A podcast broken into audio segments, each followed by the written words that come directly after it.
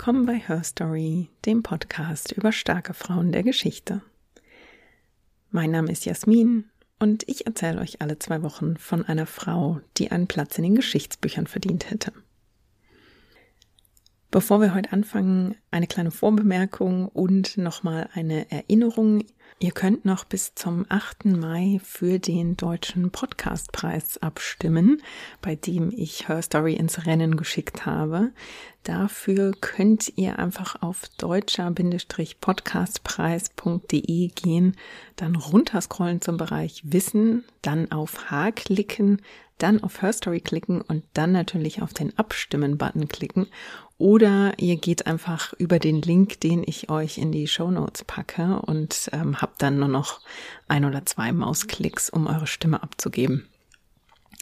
Ja, und jetzt zur Vorbemerkung, vielleicht hört ihr es schon im Hintergrund. Ähm, ich sitze etwas unfreiwillig offenbar in der ähm, in den Twitter Headquarters mittlerweile. Ähm, um mich herum wird sehr eifrig äh, gebrütet. Es gibt hier zahlreiche Vögel, die hier ähm, in ihren Nestern sitzen und nach ihren Eltern ähm, fiepsen. Äh, und genauso aktiv sind die Eltern. Also ähm, ich versuche in der, ähm, im Schnitt einige dieser Fiepsgeräusche rauszuschneiden beziehungsweise rauszufiltern. Aber es kann gut sein, dass ihr heute ein bisschen Natur-Background habt. Wundert euch also nicht. In der Folge heute soll es um eine der ersten Feministinnen gehen. Und dafür gehen wir zwar nach Frankreich, aber nicht ins Frankreich der französischen Revolution. Da habt ihr vielleicht schon von Olympe de Gouges gehört. Um die soll es heute aber nicht gehen. Wir gehen noch weiter zurück, nämlich ins Mittelalter. In dem hat nämlich die Autorin, Dichterin, Chronistin und frühe Feministin Christine de Pizan gewirkt. Und das war wirklich nicht selbstverständlich. Ähm, sie war mit Mitte 20 Witwe geworden, mit drei Kindern, die sie versorgen musste. Und nachdem sie zunächst wirklich große finanzielle Not gelitten hat, greift sie dann zum Stift und wird die wohl erste Frau, die vom äh, Schreiben leben kann. Sie wird eine sehr, sehr aktive Autorin. Sie schreibt Auftragsgedichte ähm, für Adlige und für den Hof. Sie schreibt Chroniken, die den Verlauf des Hundertjährigen Krieges dokumentieren. Ist also auch eine der wenigen Frauenstimmen, die uns eine Perspektive auf diesen langen, großen Krieg gibt. Und sie schreibt also auch zwei sehr wichtige frühe feministische Schriften zur Rolle der Frauen. Christine de Pisan kam um 1365 in Venedig zur Welt und wenige Jahre nach ihrer Geburt ist die Familie auch schon von Italien nach Frankreich gezogen. Christine war ungefähr fünf Jahre alt, als die Familie umzog, denn ihr Vater wurde an den Hof Karls des Fünften gerufen. Und zwar trat er einen Posten als Hofarzt und als Astrologe des Königs an. In dieser Rolle stand er auch unter dem Schutz des Königs. Das heißt, er wurde vom König auch mit Besitz versorgt, also mit einer, mit einer Unterkunft. Und die ganze Familie, schreibt Christine de Pisan später, wurde vom König sehr freundlich empfangen und eben großzügig beschenkt. Also die Familie verlebt unter der Herrschaft Karls Fünften, der als ja, gütiger König und auch recht mildtätiger König gesehen wird, verlebt die Familie also glückliche Jahre am französischen Hof. Durch ihren Vater genießt Christine de Pisan auch eine umfassende Erziehung. Also sie lernt nicht nur lesen und schreiben, was jetzt gar nicht so ungewöhnlich ist für Frauen ähm, in einer, ich sag mal, besser gestellten Familie. Was aber interessant ist, ist, dass sie mehr als nur lesen und schreiben lernt, sondern wirklich auch in Latein unterrichtet wird. Ähm, sie bekommt Unterricht in Philosophie, Theologie, Literatur und auch in Mathematik. Und sie wird Zeit ihres Lebens eine begeisterte Leserin sein. Dass dieses Thema ihr auch wichtig ist, das wird sich später in ihren Schriften zeigen. Da schreibt sie nämlich über das Thema Bildung, wenn es normal wäre, auch kleine Mädchen zur Schule zu schicken und sie im gleichen zu unterrichten wie Jungs, würden sie genauso viel lernen und die Feinheiten von Kunst und Wissenschaft verstehen. Vielleicht würden sie sie sogar besser verstehen, denn genauso wie ihre Körper weicher sind als die der Männer, so ist ihr Verstand schärfer. Die Kindheit von Christine Pisan ist relativ kurz. Die endet mit etwa 15 Jahren, als sie im Jahr 1379 mit dem neun Jahre älteren Etienne de Castel verheiratet wird. Der ist ein Vertrauter des Königs und arbeitet als Notar. Und nach den Erinnerungen von Pisan, also sie hat sich mehrmals über diese Ehe geäußert und darüber geschrieben, war das eine sehr glückliche Ehe. Die beiden liebten einander ehrlich und es gingen aus dieser Ehe dann drei Kinder hervor, eine Tochter und zwei Söhne. Aber schon ein Jahr nach der Hochzeit bricht ein erstes Unglück über die Familie Pisan herein. König Karl V. stirbt nämlich und Christins Vater verliert damit seine Protektion, also seinen Schutz bei Hofe. Der Nachfolger von Karl V. ist nämlich, äh, wenig überraschend, Karl VI. Der ist aber erstens noch ein Kind und steht damit also unter dem Einfluss von Beratern. Und zweitens wird sich bald zeigen, dass Karl VI. psychisch krank ist.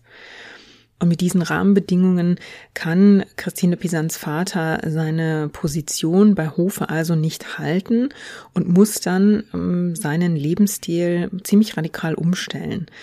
Da wird dann schnell deutlich, dass der Vater relativ lang mit der Familie auf recht großem Fuß gelebt hat und jetzt gezwungen ist, ähm, relativ schnell Land und Immobilien zu verkaufen, um also auch bescheidener zu leben und sich diesen sogar bescheideneren Lebensstil noch leisten zu können.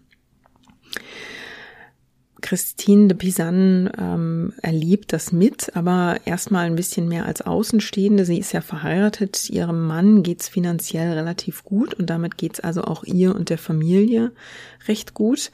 Dann stirbt aber 1390 auch Christins Ehemann auf einer Reise mit dem König an einer Epidemie. Und damit ist Christine de Pisan mit 26 Jahren Witwe und alleinerziehende Mutter von drei kleinen Kindern im Alter von neun, sieben und fünf Jahren.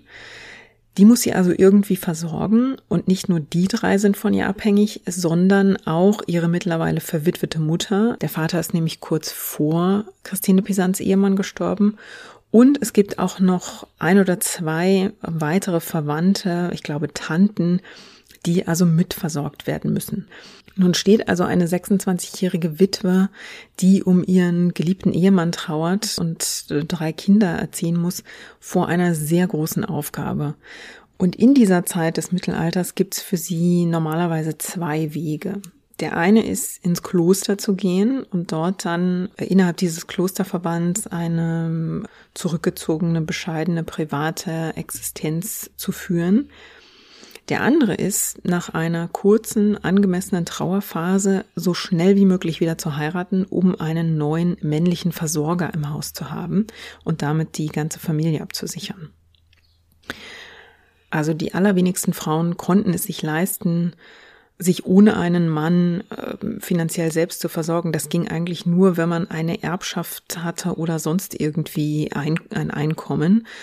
Und mit einem eigenen Einkommen war es natürlich schwierig, weil äh, Frauen wirklich nur wenige Berufe ergreifen konnten. Christine Pisan geht aber trotzdem ins Risiko. Sie wählt einen Weg ohne Mann. Was sie als erstes tut, ist, sie sichtet die Dokumente ihres Mannes, der ja Notar war, und findet dann mit Schrecken heraus, dass viele seiner Kunden ihre Rechnungen noch gar nicht bezahlt haben. Sie versucht dann, diese Zahlungen einzuklagen. Also sie muss dafür auch wirklich vor Gericht ziehen, was für eine Frau in ihrer Zeit auch ungewöhnlich ist, dass sie da Gerichtsverfahren anstrengt gegen Gläubiger. Und sie merkt dann relativ schnell, dass dieser Versuch, Kontrolle über den geerbten Besitz ihres Mannes zu übernehmen, dass man ihr den sehr streitig macht. Es ist einfach nicht wirklich vorgesehen, äh, dass Frauen aktiv Kontrolle über ein Erbe ausüben wollen. Das sieht man zum Beispiel daran, dass sie den Grundbesitz ihres Mannes übernehmen will. Da wird ihr aber die Übernahme dieses Landbesitzes verweigert. Der wird stattdessen an den König übertragen und dann muss sie auch noch Abgaben, also quasi Grundsteuern, auf einen Besitz zahlen, der ihr auf dem Papier nicht mal mehr wirklich gehört. Das sind ähm, behördliche Hürden, die ihr natürlich auch deswegen in den Weg gelegt worden, weil es bestimmte Vorstellungen davon gibt, was Frauen dürfen und was sie nicht dürfen. Und die Gesellschaft hat bestimmte Vorstellungen, wozu Frauen in der Lage sind. Eine selbstständige finanzielle Existenz, in der sie ja, aktiv Kontrolle ausüben über sowas wie Grundbesitz ist dabei zum Beispiel nicht vorgesehen. Und das ist ein Thema, was sich Christine Pisan sehr in den Kopf einbrennen wird und über das sie später auch reflektieren wird. Also die ganze Frage von finanzieller Unabhängigkeit wird eine Frage sein, die sie sehr beschäftigt. Diese, diese Zeit ist sehr belastend für Christine de Pisanne. Sie beschreibt in ihren Schriften später, wie sie versucht, den Schein aufrechtzuerhalten, also noch standesgemäß aufzutreten. Ähm, und sie schreibt aber auch, wie peinlich es ihr ist, in dieser finanziellen Notlage zu stecken, ähm, wie unangenehm es ihr ist, Freunde um Geld zu bitten, um ihr also aus dieser Notlage zu helfen. Sie schreibt zum Beispiel 1405 in einer autobiografischen Abhandlung sehr offen über ihre persönliche Lage. Da schreibt sie, Fortuna hatte mich auf dem absteigenden Teil ihres Rades platziert und führte Böses im Schilde, um mich schließlich ganz zu zermalmen. Also man merkt, wie sehr ihr diese Situation zugesetzt hat, die sich insgesamt drei Jahre lang hinzieht, also dieser Streit mit Gläubigern. Und in diesen drei Jahren leidet sie wirklich große finanzielle Not.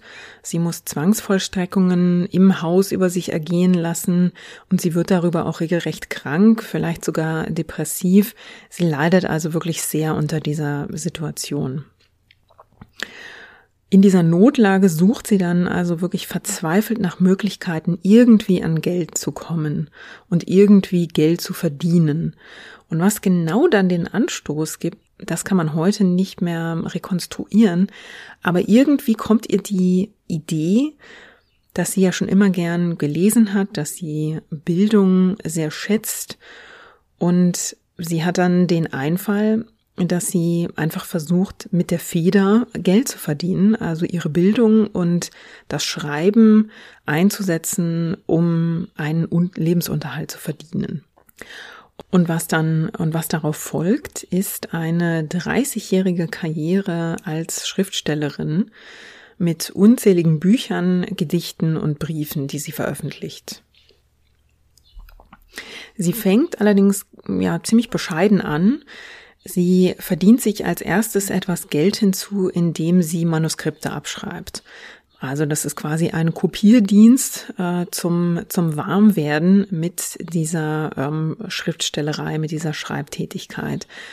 Sie beginnt dann bald ihre eigenen Werke zu verfassen und zwar startet sie mit Gedichten, die auch oft sehr autobiografisch eingefärbt sind. Also sie dichtet über die Emotionen, die sie bewegen.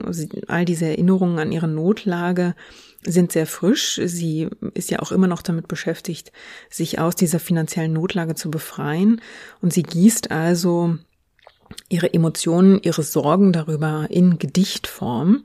Und als sie einmal anfängt damit, ähm, hört sie dann auch so schnell nicht wieder auf. Sie hat sehr schnell 100 Gedichte beisammen, die sie dann in einer ersten Gedichtsammlung, den Saint Ballade, also den 100 Gedichten, zusammenfasst und als Werk dann auch veröffentlicht.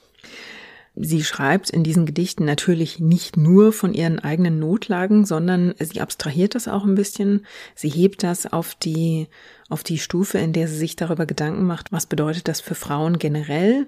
Und da zeichnet sich dieses Thema ab, das sie lebenslang beschäftigt, wie viel Frauen über die Finanzen ihres Haushalts wissen, dass Ehemänner die Frauen vom Überblick über finanzielles ausschließen und welche Folgen das für eine Unabhängigkeit und Selbstbestimmung der Frauen hat. Und als sie anfängt, sich über diese Themen Gedanken zu machen, kommen also immer mehr Gedanken über die Lage ähm, und die Situation der Frauen ihrer Zeit und die Stellung der Frauen ihrer Zeit dazu. Und diese Themen fließen also alle in diese Gedichte ein.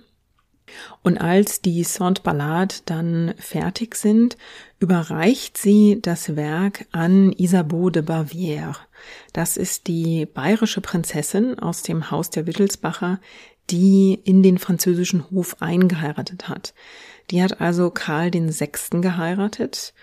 Und der ist ja, wie ich erwähnt habe, psychisch nicht gesund. Also dessen Krankheit wird auch im Laufe seiner Herrschaft immer schlimmer. Und weil er also psychisch nicht gesund ist, führt Isabeau an seiner Stelle immer wieder die Regierungsgeschäfte und hat dementsprechend auch ähm, Einfluss und Ansehen am Hof. Das ist also wirklich sehr klug von Christine de Pisan, ihre Verbindungen zum Hof zu nutzen und zu versuchen, sich mit einer der mächtigsten oder der mächtigsten Frau am Hof gut zu stellen, indem sie ihr also ein wertvolles kulturelles Geschenk macht und ihr diese Gedichtsammlung übergibt.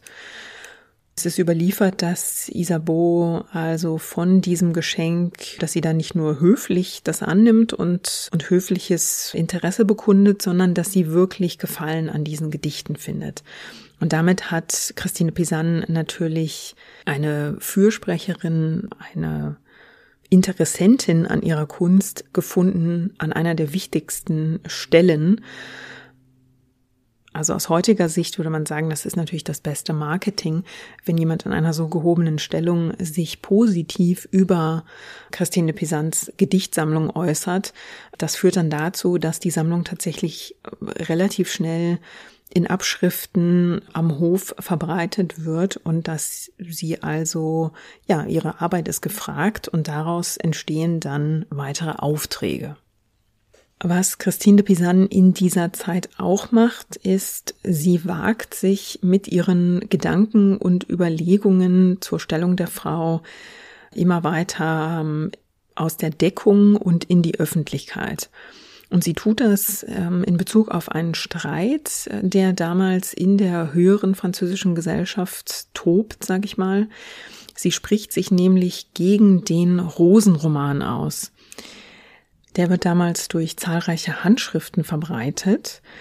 Und der Rosenroman wurde eigentlich von zwei Autoren verfasst, deren Schriften dann zusammengeführt wurden zu einem Werk.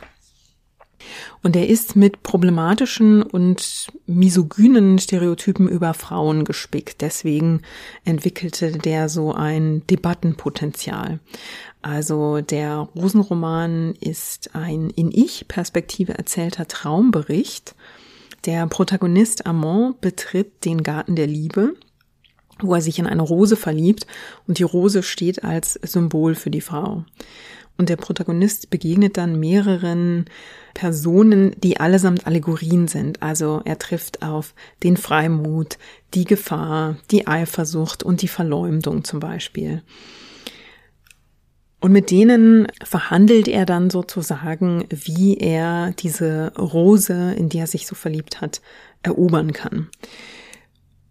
Und in Teilen des Rosenromans, das stammt überwiegend aus der Feder eines dieser beiden Autoren, werden Frauen als sehr lüsterne Geschöpfe dargestellt, denen der Sinn also wirklich nur nach Leidenschaft, nach Lust, nach Fleischlichem steht.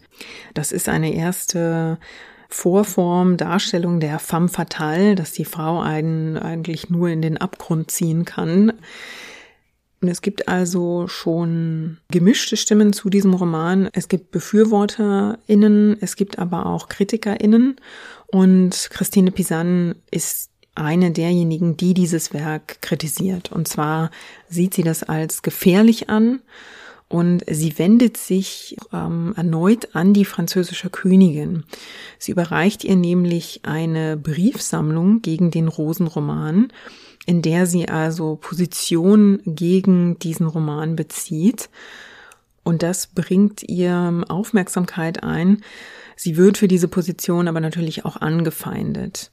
Jetzt könnte man sagen, da geht es ihr vielleicht nur um ja PR sozusagen, also sich damit in die öffentliche Debatte einzubringen und so ihren Namen bekannter zu machen.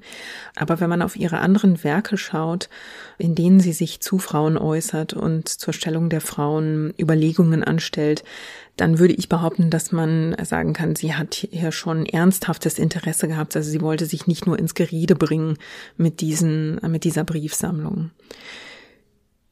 Die Aufmerksamkeit, die sie bekommt, die schlägt sich aber schon auch wirtschaftlich nieder. Also ihre Schriften haben wirklich bald äh, Hochkonjunktur. Also zu ihren Auftraggebern gehören neben dem französischen Königshof auch wichtige französische Herzoge und Adelshäuser. Und von denen wird sie zum Beispiel auch als Chronistin angeheuert. Also Christine de Pisan lebt in der Zeit, in der der hundertjährige Krieg zwischen Frankreich und England tobt und sie hält in ihren Werken also auch die Eindrücke und Erfahrungen dieses Krieges fest und wird so auch zu einer der äh, wenigen Frauen, die über diesen Krieg Zeugnis ablegen. Und das ist auch deshalb besonders, weil sie in Paris lebt für den Großteil dieses, dieses Krieges und ist damit natürlich auch sehr nah dran an einigen der wichtigsten Akteure dieses Krieges, zum Beispiel natürlich am Königshof. Jetzt müssen wir einmal kurz über den Hundertjährigen Krieg sprechen. Ähm, ihr müsst keine Sorge haben, jetzt kommt keine Mittelaltervorlesung. Ich mache es kurz. Ganz einfach gesprochen erheben die englischen Könige Anspruch auf den französischen Thron. Das ist quasi der Auslöser. Der Zankapfel ist, wer sollte eigentlich auf dem französischen Thron sitzen? Darüber entbrennt 1337 also der Krieg, der streng genommen auch mehr als 100 Jahre dauert, weil er nämlich erst 1453 endet. Und von diesem Krieg ist Frankreich also sehr stark betroffen. Man zankt sich um die französische Krone und die Kampfhandlungen mit England, die spielen sich auf französischem Hoheitsgebiet ab. Und wenn nicht die englischen Truppen kämpfend und brandschatzend durchs Land ziehen, dann marodieren Söldnerheere durch Frankreich, die brennen Dörfer nieder und berauben Frankreichs Landbevölkerung wirklich wieder und wieder ihrer Lebensgrundlage. In dieser Zeit wütet übrigens auch noch eine Pestepidemie und die Kirche steckt in einer tiefen Krise, die darin gipfelt, dass es über längere Zeit einen Papst und einen Gegenpapst gibt, äh, hinter denen sich dann jeweils unterschiedliche europäische Königshäuser versammeln. Also wenn ihr ähm, von den 2020er Jahren, in denen wir gerade leben, genervt seid, diese Zeitgenossen haben wirklich auch reichlich Krisenerfahrung gesammelt die ersten Kriegsjahre sind für Frankreich wirklich sehr schwierig, denn das Heer in Frankreich ist ziemlich veraltet. Die Engländer haben eine andere, bessere Angriffstechnik und Frankreichs Heer erleidet eine Niederlage nach der anderen. Christine Pisan schreibt über diesen Krieg unter anderem in ihrer Lebensbeschreibung von Karl V. Das ist ja der König, der einst ihren Vater angestellt hatte. Und das ist ziemlich typisch, dass man im Mittelalter Chronisten angeheuert hat, die dem König nahestanden, die dann eine Abhandlung über die Herrschaft des Königs geschrieben haben. Die war natürlich häufig sehr positiv eingefärbt. Also diese Chronisten, logisch, wenn das Auftragsarbeiten waren, die vom Hof kamen. In dem Fall bei Christine Pisan war das eine Auftragsarbeit vom Herzog Philipp dem Kühnen von Burgund. Das war ein Bruder des Königs. Da konnte sie sich jetzt natürlich nicht hinstellen und in ihrer Chronik große Kritik am, am König üben. Das als, als Hinweis. Solche Chroniken sind natürlich oft zugunsten des Protagonisten, der Hauptperson, um die es in dieser Chronik geht, positiv eingefärbt. Und das Buch, das Christine Pisan schrieb, hieß Das Buch von den Taten und guten Sitten des Königs Karls V. des Weisen. Und darin schreibt sie zum Beispiel über die Militärreformen, die Karl V. nach diesen ersten bitteren französischen Niederlagen anstieß, dass er versuchte, das Heer neu aufzustellen. Äh, sie schreibt darüber, dass er mehrmals tapfer in den Kampf gezogen ist, Sie lobt sein Auftreten und schreibt zum Beispiel auch, dass Karl V. stets darauf bedacht war, seinen Männern pünktlich den Sold auszuzahlen, dass er die Steuern für die Finanzierung des Heeres ohne Tyrannei einforderte. Jetzt kann man sich natürlich fragen, naja, was soll man da rausziehen, wenn das ohnehin positiv eingefärbt ist?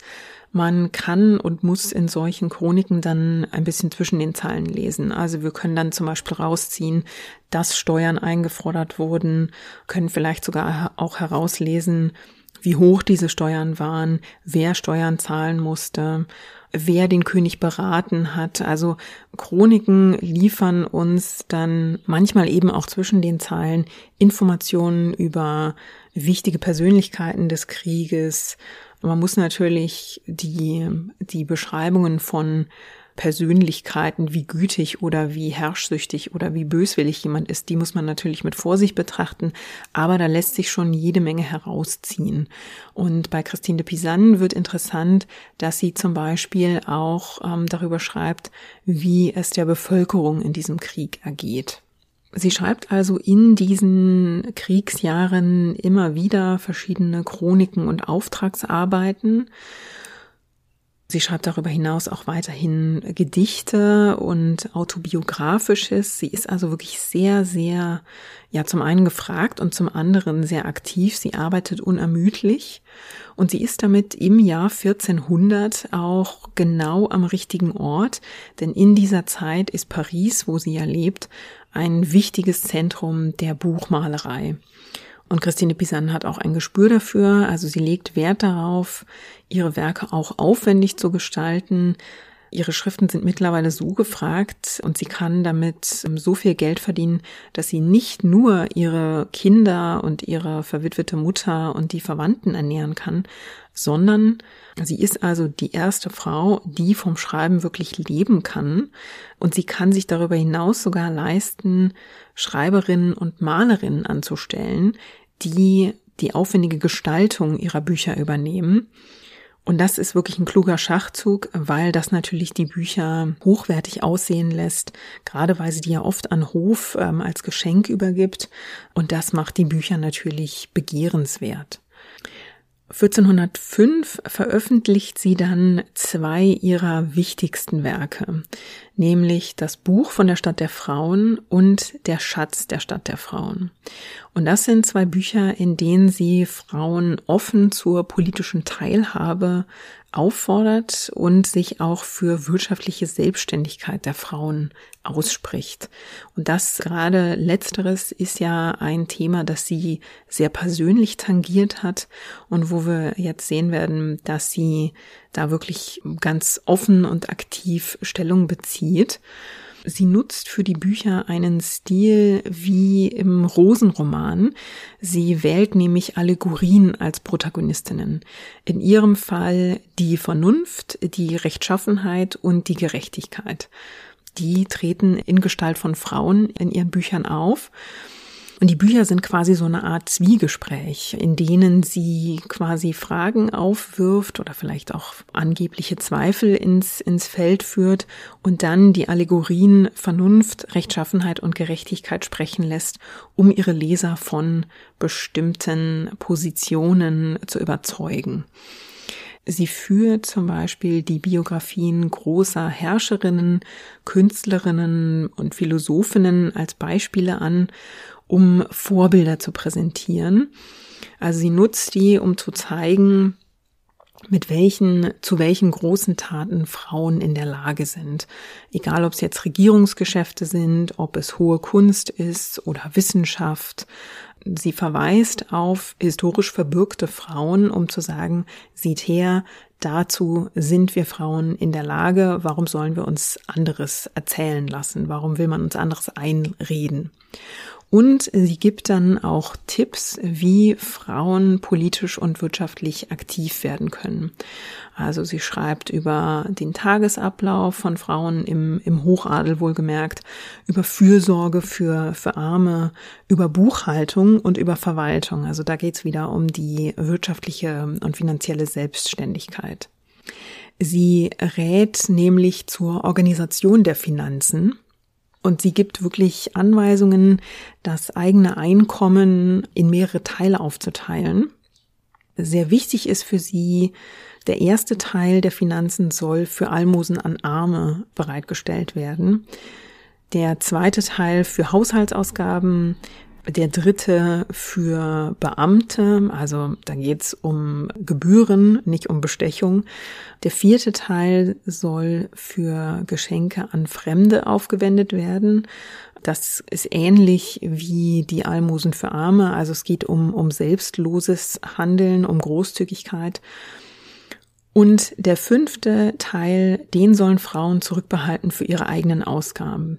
Und da rät sie den Frauen erneut, nicht das Geld für Vergängliches auszugeben, wie Schmuck und Luxuriöses, sondern lieber für die Armen aufzuwenden.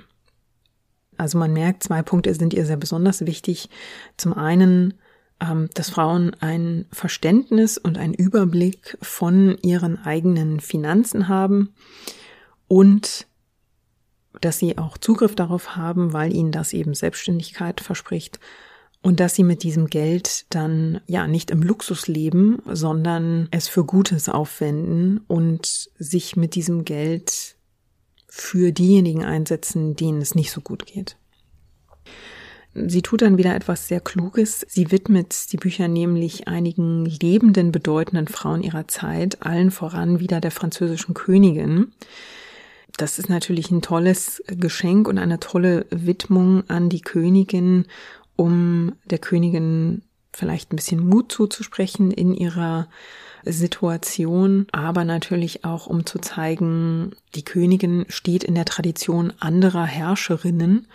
Also was wir heute Marketing nennen würden, aus Marketingperspektive ist das natürlich wieder ein, ja, ein sehr kluger, eine sehr kluge Entscheidung. In diesen Jahren spitzt sich die Lage im Hundertjährigen Krieg für Frankreich ziemlich dramatisch zu. Der junge König Karl VI. leidet immer stärker unter seiner psychischen Krankheit und ist praktisch nicht regierungsfähig. Und weil er dadurch ein schwacher Herrscher ist, bricht also dann ein innenpolitisches Machtgerangel los.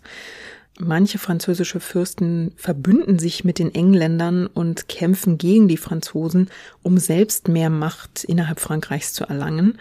Das heißt, zum Krieg gegen die Engländer kommt ein Bürgerkrieg innerhalb des Landes hinzu. Das Land wird von diesem Bürgerkrieg wirklich nicht nur erschüttert, sondern auch verheert. Also Landstriche sind regelrecht unbewohnbar. Und 1415 kommt es auch zu einer dramatischen Zäsur für die Franzosen. In der Schlacht von Azincourt werden die französischen Truppen von den Engländern nämlich vernichtend geschlagen. Und diese Niederlage veranlasst Christine de Pisan auch kurze Zeit später eine religiöse Trostschrift zu verfassen. Das heißt, auch wenn sich die eigentliche Schrift an eine adlige Adressatin richtet, haben wir hier erneut ein, ein Werk, das sich mit einem ganz bedeutenden, wichtigen Ereignis innerhalb dieses hundertjährigen Krieges auseinandersetzt. Ein Werk, das also wieder für HistorikerInnen von, von großem Wert ist. Nach der Schlacht von Azincourt spitzt sich die Lage so zu. Auch Paris ist mittlerweile so von den Engländern bedroht, dass Christine de Pisan 1418 die Hauptstadt verlässt, weil es dort einfach zu gefährlich wird und dann Zuflucht im Kloster von Poissy sucht. Das ist ein Kloster, in dem auch ihre Tochter bereits als Nonne lebt. Und dort ähm, verlebt sie in den kommenden zehn Jahren ein sehr ruhiges Leben. In dieser Zeit stirbt 1422 König Karl VI. und ihm folgt der gerade mal 19-jährige Karl VII. Der ist zunächst noch ein relativ zögerlicher, dann aber militärisch erfolgreicher König. Mm, bevor es aber soweit ist, also in seinen ersten Regierungsjahren erlebt auch Karl VII. in diesem hundertjährigen Krieg noch äh, militärische Rückschläge. die 1428 darin gipfeln, dass die Stadt Orléans beinahe von äh, beinahe an die Engländer verloren geht. Und dann betritt eine junge Frau die Bühne, die wir, von der wir alle schon mal gehört haben, die junge Bauerntochter Johanna. Die spricht beim König vor. Sie erzählt ihm, sie habe eine göttliche Eingebung gehabt, äh, der Kampf um Orléans sei noch nicht verloren und sie überzeugt König Karl VII. in die Schlacht um Orléans zu ziehen. Sie selbst führt in Rüstung die französischen Truppen an. Johanna von Orléans oder Jeanne d'Arc, wie sie ja heute auch bekannt ist, durchbricht also mit dem französischen Heer den Belagerungsring der Engländer. Und damit scheint sich also ihre göttliche Vision zu bewahrheiten. Der militärische Erfolg gibt dem französischen Heer wichtigen Auftrieb und Karl VII. wird im Juli 1429 in der Kathedrale von Reims zum König gekrönt. Und dieser diese Ereignisse im Jahr, also Mitte des Jahres 1429, sind aus psychologischer Sicht ein wichtiger Wendepunkt für Frankreich im Hundertjährigen Krieg. Das sind Ereignisse, die im ganzen Land resonieren, die ähm, bei all jenen, die die Fortschritte, die Ereignisse dieses Krieges verfolgen, tiefen Eindruck hinterlassen. Und so auch bei Christine de Pisan, die, nachdem sie jetzt zehn Jahre im Kloster keine neuen Werke verfasst hat, dann 1429 nochmal zur Fieder greift. Sie schreibt ihr letztes überliefertes Werk, Didier de Jeanne d'Arc. Äh, das ist eine, ja, im Prinzip eine Lobschrift auf Johanna von Orleans. Sie feiert die junge Bauerntochter darin und schreibt völlig begeistert, ein junges Mädchen von 16 Jahren, ist das nicht ganz unfassbar? Und vor ihr fliehen die Feinde. Keiner vermag ihr standzuhalten. Dies alles vollbringt sie vor den Augen vieler Zeugen. Gelobt sei Gott, denn er wählte die kluge Jungfrau zu seiner Gehilfin. Diese Schrift hat sie wirklich im Eifer, in der Euphorie nach diesem Sieg verfasst. Die entstand nämlich nur etwa zwei Wochen nach den Krönungsfeierlichkeiten Karls VII. Christine de Pisan schwärmt in dieser Schrift davon, dass Johanna von Orléans das Königreich gerettet hat und damit eine Tat vollbracht habe, zu der 5000 Männer nicht ausgereicht hätten. Sie ehrt auch die Soldaten, die an der Schlacht beteiligt waren, aber ihr größtes Lob gilt eindeutig Johanna von Orléans, die sie hier auch mit den Heldinnen des Alten Testaments vergleicht.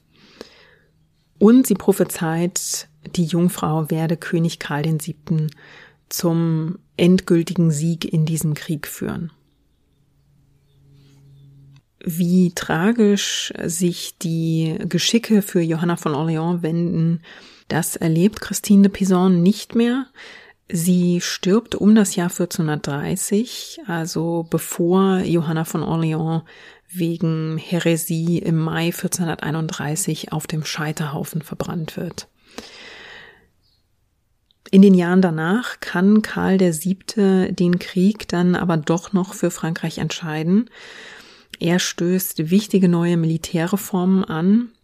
Er modernisiert sein Heer zum Beispiel mit den damals gerade aufkommenden Kanonen 1453 kann das französische Heer den Engländern dann bei der Schlacht von Castillon eine entscheidende Niederlage beibringen. Und nach dieser Niederlage fallen alle von England eroberten Territorien an Frankreich zurück. Die Engländer sind endgültig aus Frankreich vertrieben und zurückgedrängt. England fällt in den kommenden Jahrzehnten dann in den Rosenkrieg. Das heißt, Nachdem Frankreich ja einen Bürgerkrieg durchlebt hat, wird England von innenpolitischem Machtgerangel ähm, erschüttert. Und so endet dann der hundertjährige Krieg, für den es übrigens nie einen offiziellen Friedensvertrag gegeben hat. Christine Pisans Werk über Johanna von Orléans ist die älteste bekannte Lobpreisung der Jungfrau von Orléans und hat deren Mythos sicherlich mitbegründet. Und nicht nur dieses Werk hat Bestand. Als Chronistin hat sie wirklich zum Verständnis des Hundertjährigen Krieges mit beigetragen. Sie hat auch dessen soziale und gesellschaftliche Folgen ähm, thematisiert. Zum Beispiel, wie die Bevölkerung also unter diesem Bürgerkrieg und unter den marodierenden Söldnern gelitten hat. Und sie hat mit Werken wie dem Buch über die Stadt der Frauen und der Schatz von der Stadt der Frauen einige der frühesten feministischen Überlegungen verschriftlicht, die im 20. Jahrhundert dann wiederentdeckt wurden. Deswegen ist es, glaube ich, auch das Schönste, die Folge mit Christine de Pisans Worten selbst zu beschließen, nämlich jeder vernünftige Mann muss Frauen preisen, sie wertschätzen und lieben.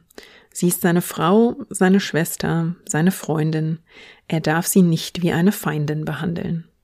Das finde ich sind sehr weise Worte, mit denen Christine Pisan beweist, dass unsere Vorstellung des rückständigen Mittelalters auf eine Frau wie sie definitiv nicht zutreffen. Und es sind auch Worte, die bis heute, finde ich, ein sehr guter Leitsatz sein können. Das war's also für heute bei Her Story. Ihr könnt mir natürlich wie immer Gedanken oder Themenvorschläge zur heutigen oder für künftige Folgen per E-Mail oder auf Social Media mitteilen. Ihr könnt euch per E-Mail melden, feedback at herstorypod.de oder ihr schreibt mir auf Twitter oder Instagram eine Nachricht at herstory-pod. Dort findet ihr ja auch täglich kurze Frauenbiografien, mit denen ihr die Zeit zwischen den Herstory-Folgen überbrücken könnt. Ihr könnt Herstory unterstützen mit Sternchenbewertungen und Reviews auf den Podcast-Plattformen eurer Wahl. Das hilft Herstory sichtbarer zu werden. Ihr könnt auf Social Media eure Likes dalassen. Auch das hilft bei mehr Sichtbarkeit und Reichweite, um Frauengeschichte bekannter zu machen. Und wenn euch meine Arbeit für Her Story gefällt, dann könnt ihr natürlich, kleine Erinnerung, beim Deutschen Podcastpreis abstimmen oder Her Story auf Steady unterstützen. Alle Links findet ihr wie immer in den Show Notes zur heutigen Folge. Dort gibt's auch die Literatur zur Folge, wenn ihr weiterlesen möchtet. Wir hören uns dann wieder in zwei Wochen mit einer neuen spannenden Biografie. Und bis dahin, passt auf euch auf und lasst es euch gut gehen.